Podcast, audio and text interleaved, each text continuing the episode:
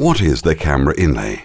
The KAMRA inlay procedure is a powerful treatment for presbyopia, the medical term for the age related loss of near vision, resulting in the need for reading glasses. The KAMRA inlay is both simple and sophisticated in how it can produce clear vision for all distances from far to near. In the UK, more than 20 million people need to wear glasses for every near task they do, such as reading newspapers, checking text messages, or reading labels while shopping. For many people, reading glasses are frustrating and inconvenient. The KAMRA inlay is a real alternative and now available at Focus clinics in London. The KAMRA inlay is a micro disc, just 3.8 millimeters wide and weighing less than a grain of salt. KAMRA eye surgery involves inserting an inlay within the cornea of one eye, taking less than 15 minutes.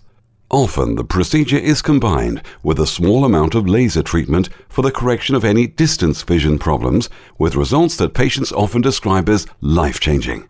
For information and to make a booking at our London clinic, please visit www.cameravision.com.